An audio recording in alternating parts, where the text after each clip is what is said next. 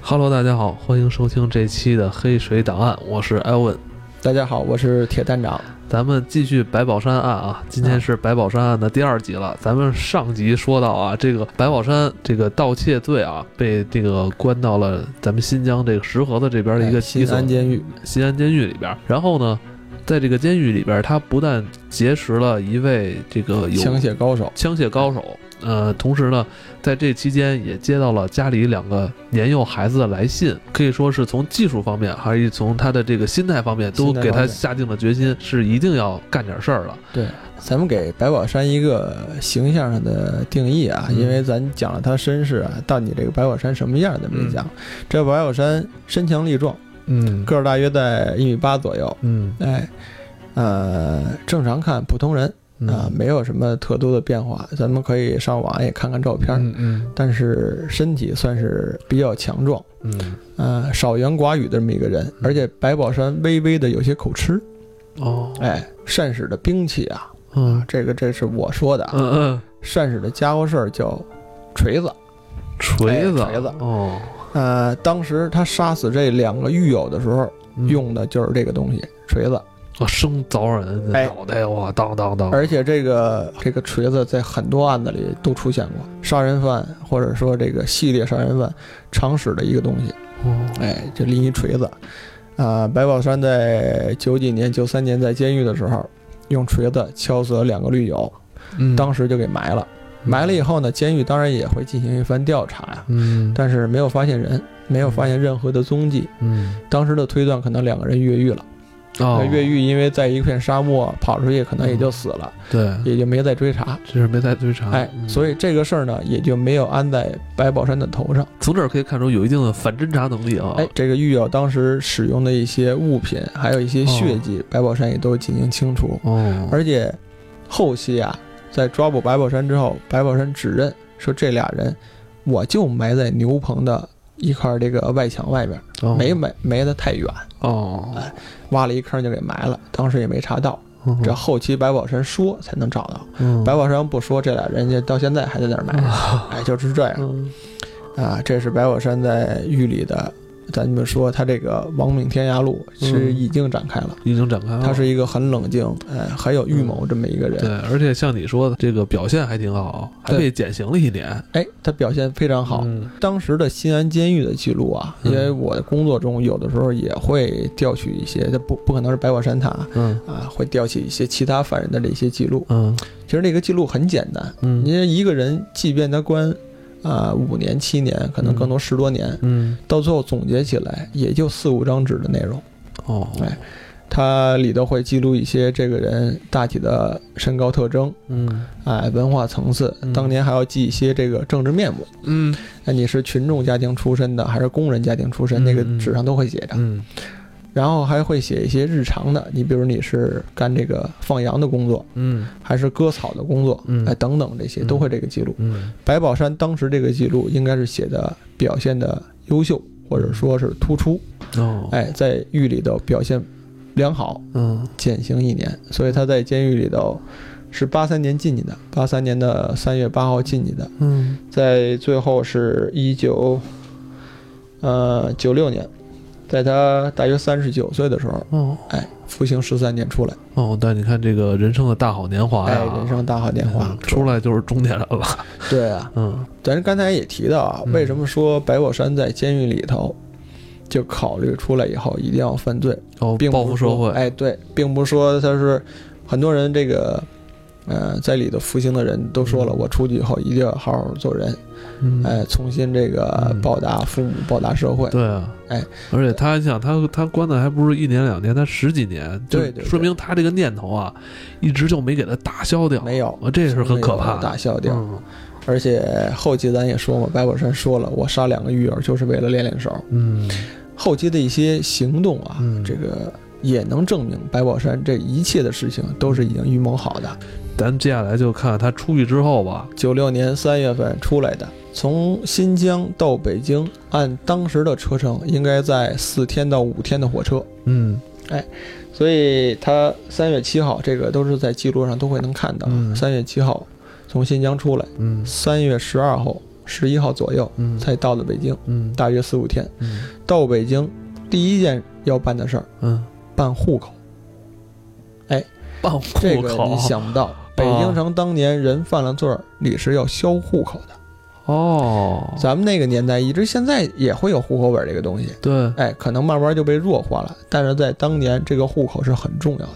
对对对哎对对，白宝山从新疆放出来，回到北京办的第一件事儿是先去上户口，先去上户口，嗯，但是就是因为上户口这事儿，对他又产生了影响。哎呦，怎么上户口怎么了？哎这个上户口怎么着？嗯到那它儿就是一办呗，个啊大型出来的，啊，你来到派出所，派出所民警也要对你的身份各方面要做一方面调查，哦哦，那样才能会把你的户口留在这个当地，哦留在你原来这个居住地，还是要跟他有一个流程上的对话，是吧？哎进行一个盘查各哦，方面。不是到窗口，我说我办就给你办的，哎，没那么简哦单，而且当时这个通讯各方面又不是很发达。对，还没有白宝联山网，哎，对你拿了这些东西、这些证明来了以后，人当地派出所可能也要跟新疆当地进行一下联系，哦到底有没有这么回事儿？所以就没有那么快哈。对，这个个时间会拖得很长，嗯就是因为这个很长呢。对白宝山也产生了一定，他对这个，感觉你各方面都为难我，这个社嗯，会嗯对对对对抵对制我，对，为难 我，然后想起这个表情包了，你们就是刁难我。对对对，嗯，可能当时白宝山就是这个这个表情，这个嗯心态，于嗯，是这也加重了他报复社会的这个情绪，是吧？，对，嗯嗯，咱后期推断呢，有人说这个办户口，或者说白宝山自己都说这个办户口是促成他犯罪的一个导火索。最后的怎么着压死这个大象最后一根稻草哎是吧？，但是实际上呢，我的想法啊，嗯我觉着从白宝山出来以后，他就没想做一个正常人的生活。嗯为什么这么说？他从三月七号出来，嗯一直到他开始第一次作案，嗯他三月七号出来的，嗯三月三十一号晚间，白宝山就袭击了一名哨兵，抢了一把枪。这个时间有多久？这二十二天，短短就是二十天吧。二十二天。哎，他当时时是袭击了哪个地区的哨兵啊？呃，白宝山是这样，他家住在石景山那块儿。对啊，咱能想到石景山那时候原来是首钢的这个地方嘛，对对对哎嗯有这个热电厂。热电厂这都属于这个当时要需要武警持枪站岗的地儿，哦晚间，白宝山就持一根铁棒，把这个当时执勤的这个哨兵给打晕了。哦哦，当时的哨兵有一把五六式的半自动步枪，嗯白宝山就把这把枪抢走了。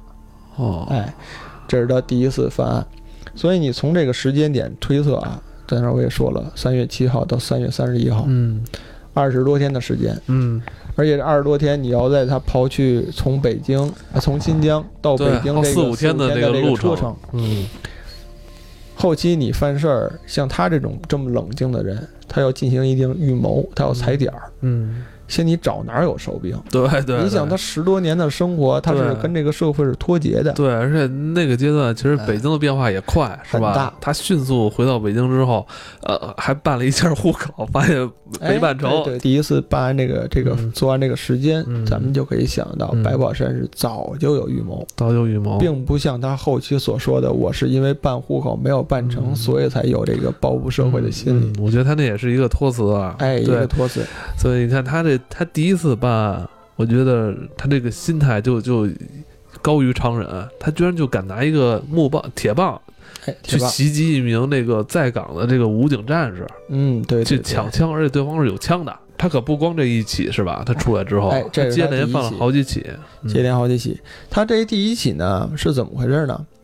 呃，他是早期啊就有这个预谋，嗯，因为他在这个监狱，咱就说了，他了解了一些这个枪械知识，嗯他出来以后必定要搞一把枪来干大事儿，嗯这是白宝山当时的想法。嗯所以他在周边儿，因为这个地方离着他家近，嗯他对周围的环境呢也有所了解，嗯所以晚间就窜到这个地方，算好了那儿一定会有哨兵，会有嗯枪。嗯哎，趁人不备就给人打晕了，然后把嗯枪抢走了。嗯咱来说这把枪吧，嗯，因为这把枪对白小山很重要，又是第一把枪，嗯这是把五六式的半自动步枪。嗯哎，这把枪后期，呃，我在网上也查了一些资料啊，嗯嗯当时这个白宝山的记录里头出现的那把枪不对，哦但是五六是自动步枪，但实际上白宝山抢的是五六是半自动步枪，嗯哎，这是俩概念。嗯这抢这把枪什么样呢？现在这个游戏，这个吃鸡这个游戏很流行，嗯，对吧？对，这个里头有一把狙击步枪是 SKS，嗯哎，提这个大家都知道。哦，你这个你也玩 儿是吧？哎，我也有的时候会玩一 玩。这个五六是半自动步枪，嗯是仿制 SKS 狙击步枪而产的，哦哎，形状、制式都是一样，哦，它是有这个狙击的，它可以哎狙击的，对对哦对，这把枪是十连发的枪，嗯嗯，大约有一米长，这枪分量大约也在七八斤左右，你嗯再加上十颗子弹上满了，嗯大约呃七八斤没问题。嗯所以这把枪当时白宝山拿到手里，白宝山并不是很满意，哎呦，他他觉得不满意，哎这是怎么意思啊？他觉得这枪不顺手，哦，因为是这样，这个一般人可能很难去实际的去摸枪，哦或者说很难有人进行一下实战射击。哦，你这个咱们可能都会，这个年代咱们都会去进行军训啊，嗯嗯训练。嗯你枪你拿起来以后趴那儿，或者是嗯站立式射击，嗯那是一种定点式射击。嗯，但是实际上的这个真实的对抗，实战哎，实战你是在一种运动之中，可能你要持枪奔跑一百米、两百米，嗯，嗯然后突然间遭遇敌情，你嗯持枪就要开枪打，嗯这个时候需要你的一定的心理素质。嗯另一个，你这个体能上你能不能承受得住？嗯哎所以你想，你身这个抱着一个七八斤重的这个嗯一米多长的这么一个嗯枪，嗯跑一百多辆一百多米、两百多米，然后你再进行射击，嗯你这个准头到底有没有？哦很多咱就。咱咱咱再说回这个游戏啊，嗯很多就是我打游戏里也会遇见一些人，就是抱着枪跑，突然间这个遭遇战了，一枪一梭子弹打出去，人没打着，嗯人那边一响枪，一枪就给你击毙了。嗯，有很多这种事情发生。对对对，所以实战跟训练完全是两个概念。哦，嗯，不太满意，他觉得不不太太满意顺手，他是不是想想找一把就是全自动，就是直接哒哒哒哒那种哎，突突的啊可？以扫射各方面。哦，因为这个后期呢，在白宝仙这个作案的过程中，嗯咱可以推断啊，嗯因为这也是我的一个想法啊啊。这个白宝山后期，他觉得这把枪不顺手呢，嗯怎么办呢？嗯，他还得去抢枪，对，还得去袭击哨兵。嗯所以他在后期这个当年的三月份抢到第一把枪之后，事隔将近呃一周到两周的时间，嗯又去抢第二把枪。嗯，这个时候呢，他就射杀了几名哨兵。这次就挺厉害的，他哎直接就是这次去挺厉的害的这个西山八大处这附近的一个装甲司令部，哎，装甲司令部 嗯，当时是连开两枪嗯打伤了哨兵，嗯但是没有抢到枪。哦，哎，为什么之前我说这个白宝枪对他这个枪不满意？嗯其中从这一点能看出来，这是一个近距离的射击，两枪没有打死人，说明什么？嗯说明这把枪不准。哦不能说百宝箱这个射击的技法不好啊，嗯在一个近距离的射击，哦呃，只要你枪口瞄准了，嗯一般你都能打到人。哦但这个两枪没有把这个人就是说打伤了，嗯，说明这个枪是有问题的，不是说百宝山技能。后期哦咱可以验证百宝山的射击技能是很高的。哦但不能说是百发百中，啊但是这个枪法很准。当时的这个把哨兵射伤，各方面白这个哨兵到最后这个躲起来，嗯哎，没死，嗯，原因就是他这个枪有问题，准心儿有他问觉题。得这个还是得换枪，哎，还是得换枪。嗯，他最终这个把枪是从哪儿换的呢？还有一段这个插曲，嗯哎，白宝山，呃，在袭击完哨兵之后呢，嗯啊、他找了一辆这个当时的这算面包车嗯，逃跑，嗯在跑的过程中呢，嗯还遇到了这个当时的这个武警巡逻。啊当时这个武警巡逻一看这个面包车大晚上的跑，哎，呃，就开车把这车拦下来，巡查进行一一下个日常的盘查。嗯在盘查的过程中，嗯白宝山直接从车里跳出来，嗯这一梭子子弹全打在车上，而且还有几名武警受伤，然后直接带着枪就跑了。这个过程后来被证实，仅用了十秒， 很突然的遭遇战。但是白宝山面对的是大约在六名到七名的武警战士，而且是持枪的武警战。你想晚间人要巡逻嘛？哦，但是这个事发突然，白宝山跳下来，二话不说上来先开枪，你搁谁谁也怕。对，在这个阶段，你对的吧武警战士谁能想到说一个面包车里边跳一个持枪的？，哎 对，而且当时还打伤了人。嗯哦，那武警战士一方面你这个除了追击，你还要救这个自己的我这个明战白友，，但他是毫发无损吧？他是毫发无损，哦，这我感觉就是比咱说的燕子李三还他妈厉害。还厉害。哇塞嗯所以白宝山，你可以考虑到他这个逃跑的技能，各方面这个呃嗯临危不乱的这个心态，嗯哎，这是这个常人所不能比的。嗯，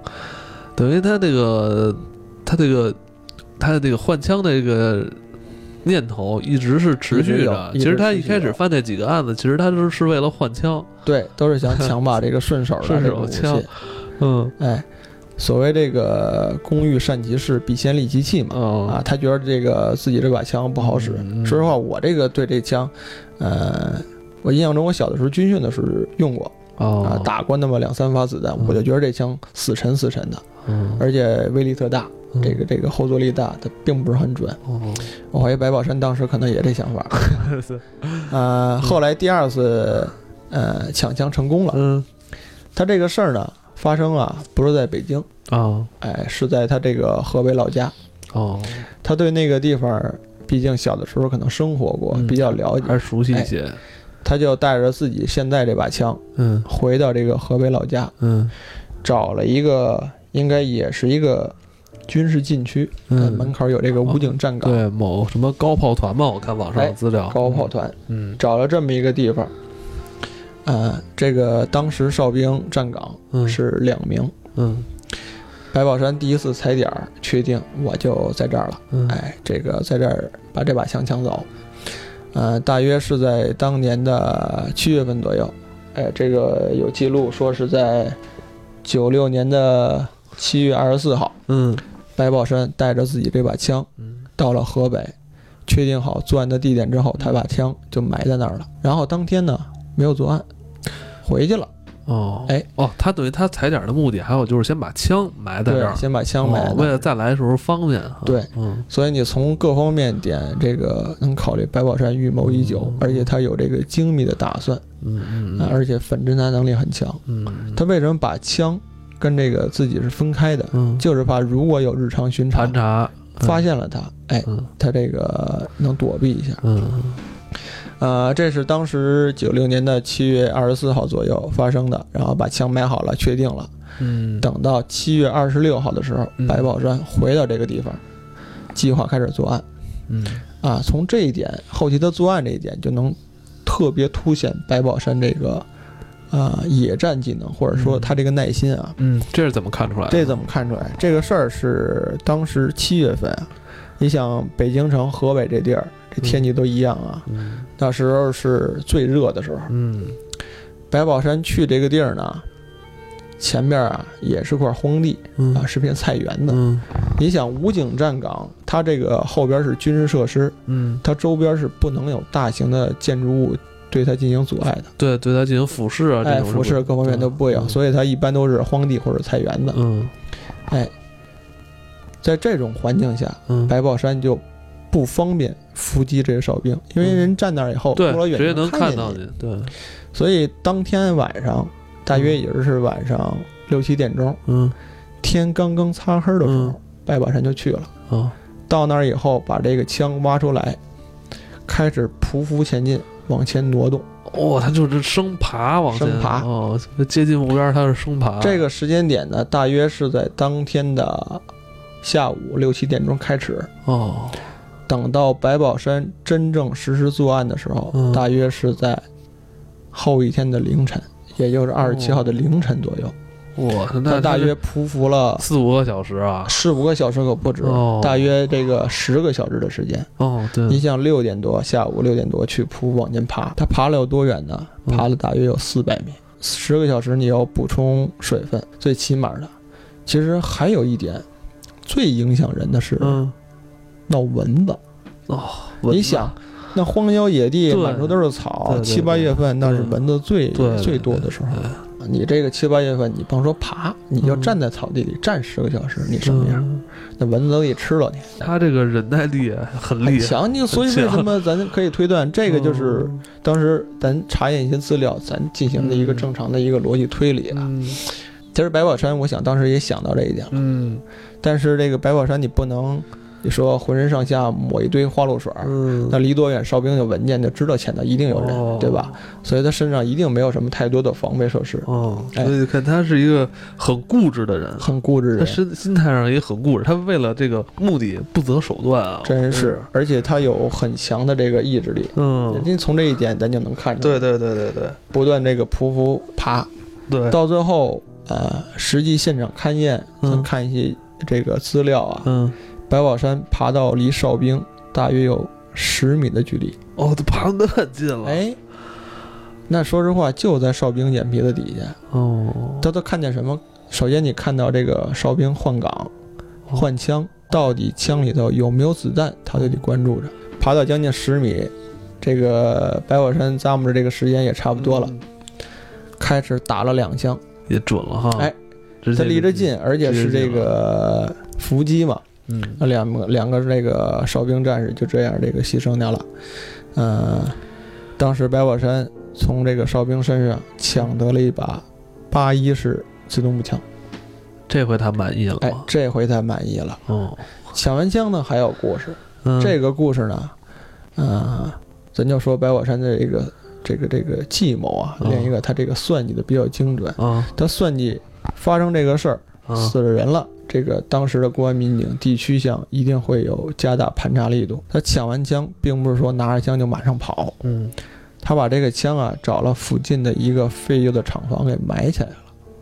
哦，你说这把新枪吗？两把枪全买了，全买了，哎他就没有带在身上，没带在身上。哦，他把两把枪全买了，然后徒步行进了将近三四公里的地方，嗯，到了一个公交车站，坐长途车回北京。哦，。在这个路途上，白宝山经历了三次的盘查，但是白宝山身上又没有枪，什么都没有，人武警战士也没盘查出什么，就给他放行了是在夜里， 是在夜里，这样就是对，嗯、后期刑侦啊就带来很大的难度。嗯，他就这样把这个枪买好了，然后经过盘查也没盘出什么来，嗯就回到北京了。嗯回到北京，过了一段这个封神比较紧嘛，人嗯查的比较严。嗯过了一段时间呢以后呢，白宝山回去，大约在这个呃几天之后，又回到这个作案现场，把这个八一式自动步枪取走了，另一把还留在那儿没动，哦，哎把这个新抢的这把枪取走了。后期呢，就是一个漫长的等待的过程，白宝山很长一段时间没有作案。哦，他先避避风声，呃，一个说是避避风头，嗯另一个呢，白宝山自己家里头也发生点事儿，他认识了一个女的，哦就算交了一个女朋友，白宝山也三十九岁了，一个人，嗯那交个女朋友对他的，说实话诱惑力也是比较大的。嗯哎，他正好是处于一个热恋期，嗯哎，就这么一个阶段，嗯所以持续等他再一次办案这段时间呢比较长，嗯，大约有四五月的时间，等于他四五个月时间里边就是销销声匿迹了。声匿迹哎了。但是这时候可忙坏了咱们刑侦人员了，哎 是不是？说到 这他个，犯这几个事儿都都是他直接都是射伤的是这个呃军人哎是武警吧战士？武警对对对战士，这这挺恶劣的。嗯嗯，咱这个话归两头啊，咱再说说这个刑侦人员怎么当时怎么一个破案啊，嗯呃，这个过程也比较曲折。嗯首先从他这个三月底这场嗯呃第一次抢这个嗯第一把枪的时候，刑侦人员进行这个侦破以及这个现场取证。嗯当时的这个侦查方向认定，啊，这是一个具有啊服过役、嗯有过一些军事作战本领的这么一个退伍军人。哦，他一开始咱们划定的范围是哎，这样的，对对对，哦为什么呢？他抢完枪后期呢，啊、他又伏击哨对兵，你看他然后又抢他他目的就是抢枪杀人，他而且还、哎还会使枪，嗯对，嗯而且他有这个遭遇战嘛，跟这个对对对当时盘查这个巡逻盘查的这个对武警战士嗯又有这么一段儿，哎，所以当时认定嗯他可能有过这个服役的这个经历。嗯，对，而且你看我觉得盘查他的那几个军人，可能是唯一前期能见过他长相啊。哎，这个还有一个漏掉的一点啊，嗯嗯当时这个呃晚上，而嗯且又是遭遇战，嗯，一响枪，说实话，武警战士各方面也没太注意到白宝哦山到底长什么模太样。突然了。但是咱们不提到白宝山当时找嗯了一辆面包车嘛，啊当时这个面包车的司机呢，提供了一段很重要的线索。哦，对，这个车是一个线索。哎这个司机当时后期的，哎，抓过来以后，嗯对当时这个事情进行一个描述。嗯呃，这个司机呢，可能话也比较多，就是没事跟白宝山闲聊嘛，嗯，告诉你哪儿人啊，怎么回事啊，你大晚上的出来，你准备去哪儿啊？对，然后因这为个九几年的时候，哎就是对家里对有车的非常少，非常少非，常少。嗯而且当时白宝山呢，他带这把枪呢，是装在一个大号的布袋子里头。嗯你想，他这个枪就一米多长，他自己呢缝了一个这个布袋子，把这个枪装在里面。嗯这司机一上来呢，就看见他这个包了，哎呀，跟他闲聊说你这个里头装的什么？嗯当时白宝山说，我里头装的是打家具用的木板儿。啊，哎所以今天我觉得时间就差不多了啊时。间差不多了，但是我们可以记住了，就是你看，如果是白宝丹一个人行动的话，嗯，那其实可以说他这个反侦查能力很强，但是不可避免的，他要涉及到一些交通工具，那这时候他就要露出一些马脚露出一些了。马脚，对对所对，以，有关这个接下来我们刑侦员是如何顺藤摸瓜找出这个真凶，我们留在下一期再跟大家聊一聊，好不好的好的今天就到这里，好，好感，谢大家。再见。